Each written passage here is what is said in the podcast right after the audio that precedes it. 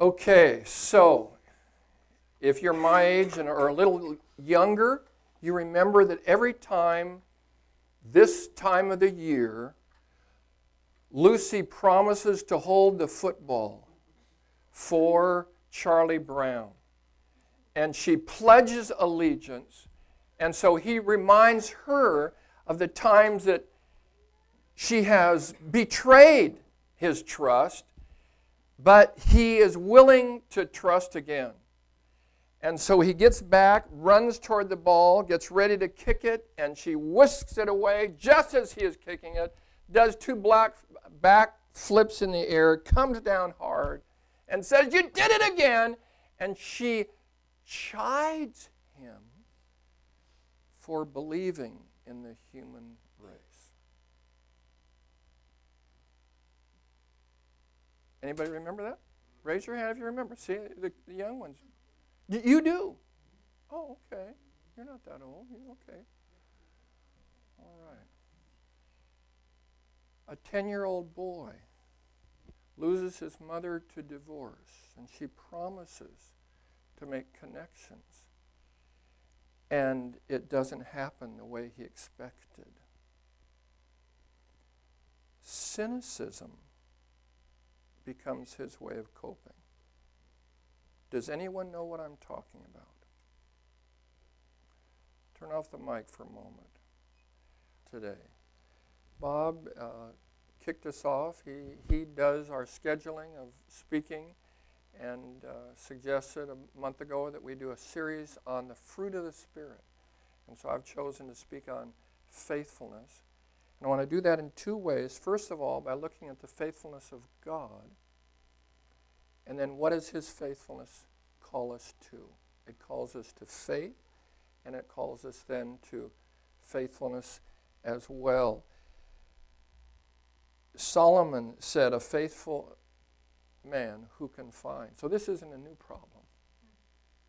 Unfaithfulness, infidelity isn't new. David said in Psalm 12, Help God. There's no more godliness. The faithful have vanished from the sons of men. So we want to look at God and just behold Him. What happens when you when you look at faithfulness? You become faithful. You become what you behold. Say that. You become. I used to think that I could deal with sin by concentrating on sin. Didn't work. As a teenager, I concentrated on my sin so I could deal with it. That doesn't work. But if we look at the faithfulness of God, we can become like God. Faithful is the way God is. I'm going to give you a lot of scripture. Uh, we won't turn to it because it's just single verses in a lot of different places. Bible says if we are faithless, he remains faithful because he cannot deny himself. Faithful is the way God is. And so, what are the different ways that God is faithful? First of all, God is faithful to his word. I say to my shame that I can remember a time when I made a promise to one of my kids, hoped that he would forget so I didn't have to fulfill it. That's shameful. What is that? That's lying. Our lack of faithfulness is like lying compared to the faithfulness of God. Let God be true, though every man a liar. Against, against the faithfulness of God. Let me tell you how faithful God is. Jesus fulfilled 300 prophecies. The percentage of that, the, the possibility of that happening is, is in, it have to be in the trillions. God is faithful to his word. He says something, and it is like his action. He says, Let there be light, and there's light. He says something, and it's fulfilled. The Bible says that the Lord was gracious to Sarah as he had said. And the Lord did for Sarah as he had promised. How did Sarah receive the word? She laughed at it. Yeah, God could have said, okay. No, he promised. Joshua told the Israelites, You know with all your heart and soul that not one of all the good promises the Lord your God gave you has failed. Every promise has been fulfilled. I wish I could say that in my life, but I can't. The fulfillment of prophecy is one aspect of God's faithfulness. You can count on His words. You can bank on His word. That's what Amen means. Amen. Anima amen. I, I believe you. Anima amen I believe. I can rely on that. I can stand on that. Amen. That's what it means. This is solid. This is substantial. We can believe for that. 700 years before Jesus was born, a prophet said, A virgin shall conceive and bear a son. 700 years later, that promise was fulfilled miraculously. It's incredible. God is faithful to His word. Say it. So if you see it in His word, you can count on it. You can go to the bank with it. Second, God is faithful in His love. Moses said, Know therefore that the Lord your God is God. He is a faithful God, keeping his covenant of love to a thousand generations. You who are married have made promises. How are you doing with your promises? He is faithful to a thousand generations. I'd call that love. I'd call that faithfulness. And Jeremiah wrote, listen to this, because of the Lord's great love, we are not consumed. For his compassions never fail. They are new every morning. What's the next phrase? Great is thy faithfulness. God, you are great in your love. His love is faithful through pain, through hardship, even through laughter, through criticism. He is faithful in his love. It pours out upon us. It doesn't stop. Sometimes we interpret pain as the absence of God. It's not true. If anything, it increases in times of pain. He pours his love upon you today faithfully. He is faithful to finish. Anybody have any books that you've started, haven't finished? Anybody have any projects that they've started, haven't finished? Oh my. He is the Alpha and the Omega. He's the beginning and the end. And what he promises, he finishes. Faithful is he who calls you, Thessalonians says, and he will do it. Paul told the Philippians, I'm sure that he who began a good work in you will bring it to completion at the day of Jesus Christ. That's, that's I'm God's project. I'm glad to, it's good to know He's going to finish what He began in me. That should give us a sense of joy, a sense of security that He is faithful to finish. He is faithful to forgive. How many times where you confess something and you still feel like beating yourself up? Anybody? Anybody experienced that recently? You, you still want to beat yourself up for it? Because good. Because we think, well, I, I better add to the work on the cross. What does the Bible say? If we confess our sins, He is faithful and just to forgive. Just is important there because there has to be justice done. Justice was done at the cross so that God can freely, in, in clear conscience, as it were, release us because the penalty has been paid fully for a whole human race in one act of Christ. That's a perfect lamb. He accomplished it. And so God is faithful in forgiving us. My, if thou, Lord, shouldst mark iniquities, who could stand? But there is forgiveness with thee that thou mayest be feared. Sometimes I just love the King James. I, I love the King James. He is faithful to protect. Paul told the Thessalonians, The Lord is faithful, and he will strengthen and protect you from the evil one. God, protect us.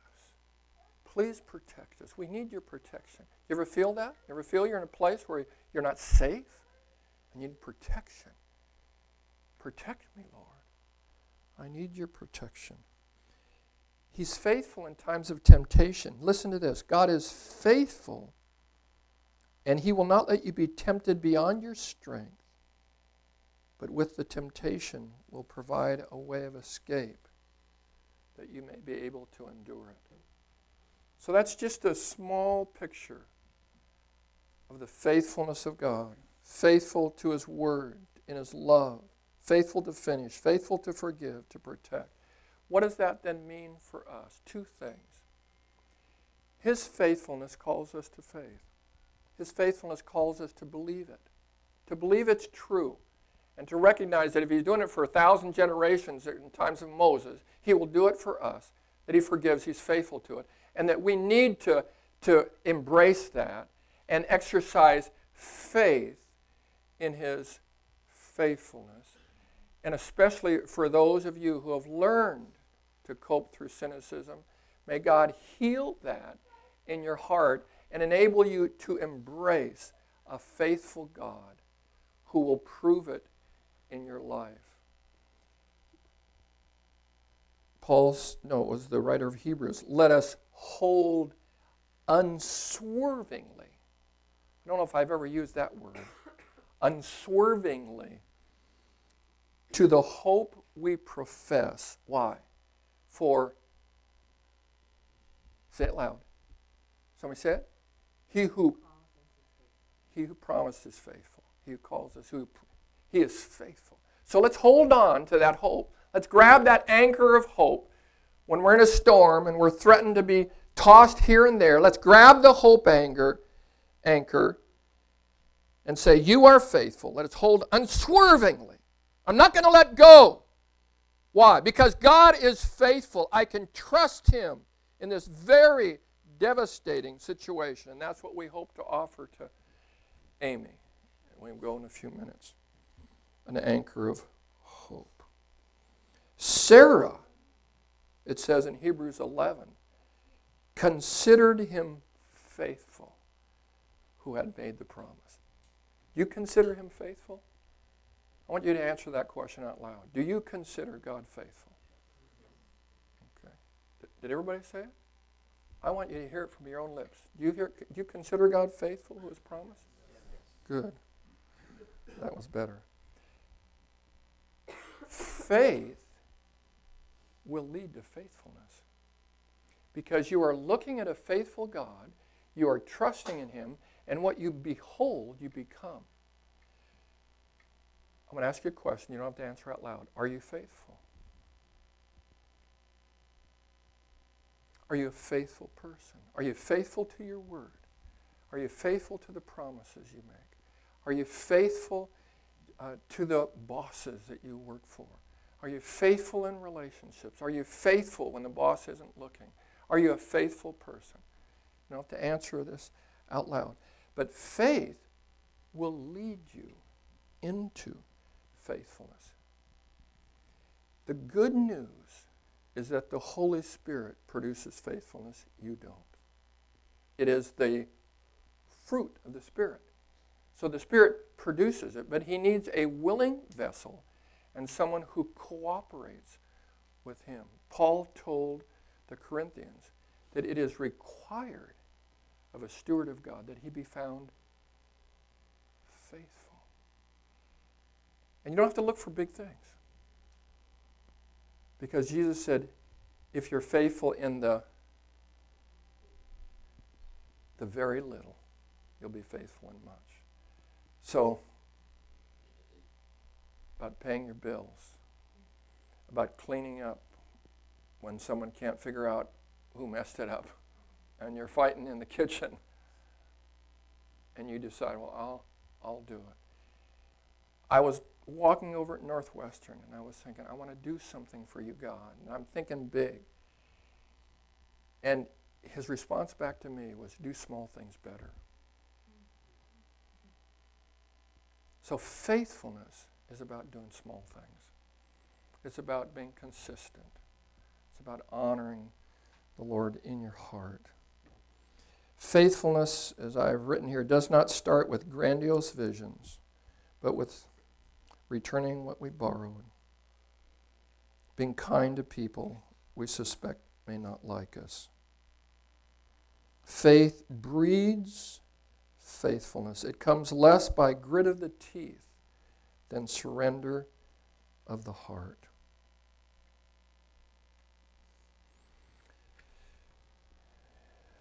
So, after the time of worship, you're going to get in a small group and you're going to talk about where it's hard for you to be faithful, where it's hard for you to trust. And if you have been a cynic, if you've been healed of cynic, uh, cynicism, and then if you are a faithful person, I want to pray with you. I want to be a faithful person. And you do too. I know you do. So let's help one another to develop this quality. Father in heaven, thank you that you perfectly model this for us. That we can see it lived out in you. And seeing that, it can encourage us that we can walk into it. So it's our confidence today that you are working faithfulness in our lives and will continue to produce this fruit as we trust in you.